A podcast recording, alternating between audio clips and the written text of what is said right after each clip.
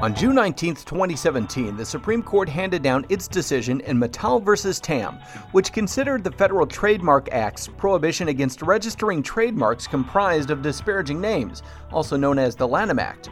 In that case, the Slants, an Asian American band, were refused a trademark based on the potentially offensive nature of the name. The Supreme Court ruled that prohibiting the registration of offensive trademarks is unconstitutional and violates the First Amendment. Finnegan partner Mark Sommers joins us now to discuss the Supreme Court's decision. Now, Mark, tell us about the timeline of the case and how it reached the Supreme Court. This case has a very complex procedural background because there was another case pending at the time involving the trademark Redskins. That Redskins case had been pending for many years, reaching back almost a decade.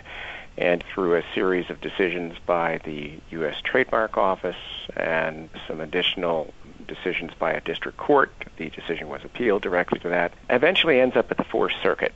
And during this time, the Tam case is being heard at the Trademark Office and is appealed directly to its reviewing court, the Federal Circuit, who issues an initial decision siding with the Trademark Office that the trademark slants, which was the trademark at issue in the Tam case, was disparaging and therefore unregisterable under the Lanham Act or the Federal Trademark Act of 1946.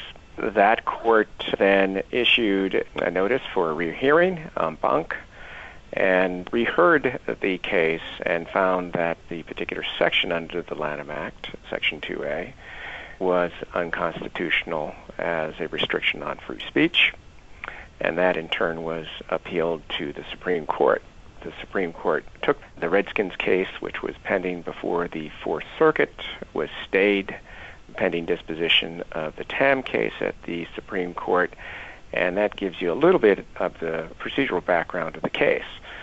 Uh, what's interesting to note, however, is that we have a number of triers looking at this issue and all reaching different conclusions. So there was no unanimity in the decisions, and which in and of itself shows that the lower courts, as well as the reviewing administrative tribunals, were having difficulty with the issue. The Supreme Court's decision was based on its review of Section 2A of the Lanham Act. What is Section 2A and how does it apply to the case? Well, Section 2A prohibited people from registering disparaging terms. Back when the Lanham Act was adopted in 1946, obviously Congress felt it important to prohibit the registration of disparaging words. And it's easily understood in that post World War II, pre civil rights movement, those types of time periods where the government would have felt a need to stop people from registering disparaging terms. Now, in the post 9 11 world that we live in, the explosive and harmful rhetoric that comes from politicians, media outlets, influencers, add on social media. And we're now more accustomed to hearing offensive terms, and our Constitution is very organic. It moves with the temperament of society, and obviously the temperament of society in 1946 when this provision was adopted and as it exists today has greatly changed. This case parallels a case involving the Washington Redskins, whose Redskin trademark registrations were canceled because the word was found to be disparaging. How are these cases similar? Well, the cases are similar in the legal issue, and that is whether or not the particular term is disparaging, whether Redskins was disparaging, much like the Tam case, whether slants was disparaging. And the law back when 2A was being applied looked at a substantial composite of the particular community that was being disparaged to determine whether or not that term was offensive. And so if we look at the Redskins case, the trademark office back many decades ago actually granted the Redskin trademark and issued registrations. And it was only a number of years ago when it was challenged by certain Native Americans as offensive that they ultimately prevailed at the trademark office in canceling those registrations as disparaging.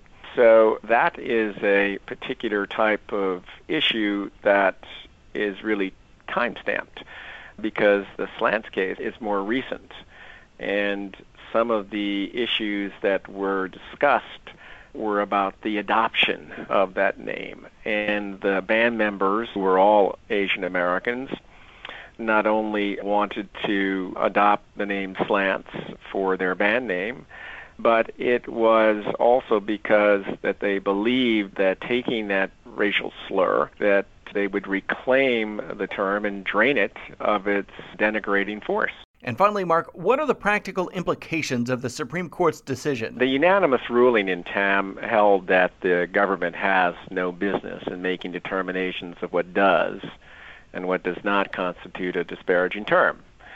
As the all too often tenuous line of Section 2A was really cast aside in favor of a more bright line ruling that opened the doors for those words to be registered in trademarks.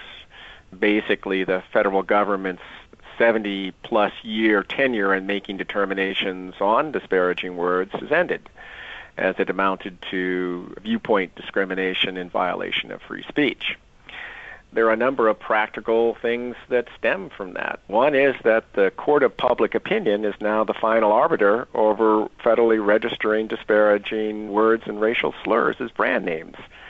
Merchants now must balance the federal ownership of a source identifying disparaging word against words' inherent repugnance and the associated public blowback and outrage from using or registering those terms.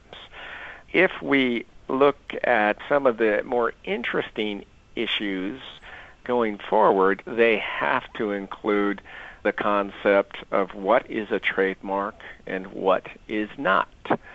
And Justice Kennedy, in the concurrence, actually pointed to this issue and said that the central purpose of a trademark registration is to facilitate source identification and whether or not a mark is disparaging bears no plausible relationship to that goal.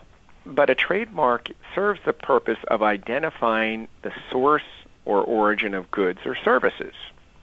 They are, in essence, a consumer protection type of vehicle to ensure that people do not confuse someone's goods and services with someone else's. But trademarks can also serve a second purpose, one of messaging be that for social cause, social injustice, or opinion. But the underlying trademark purpose in a communicative message must remain. Because if those words are solely to communicate a message and is devoid of the underlying purpose of serving as a trademark to identify the origin of goods and services, it can't be registered. Said another way, trademarks must designate the source or origin of the goods or services. It can also serve the dual purpose of messaging, but all messaging are not trademarks. So I anticipate that the trademark office will become more acute and rigid in looking at the underlying function of a mark that's been applied for and that is being examined which is probably long overdue because many trademarks were not placed under that microscope as closely as they might have been. The other thing is if we look in the broader context of the decision, it's somewhat ironic.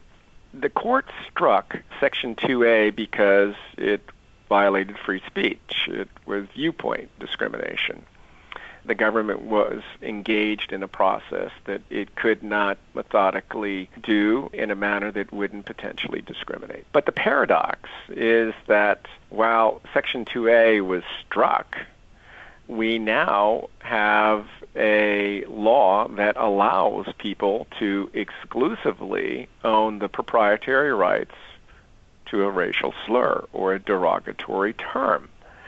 And if we think about that within the context of free speech. The concept is that because free speech struck down 2A, people may now gain exclusive rights to that term and prohibit others from using those racial slur or derogatory terms as indicators of source.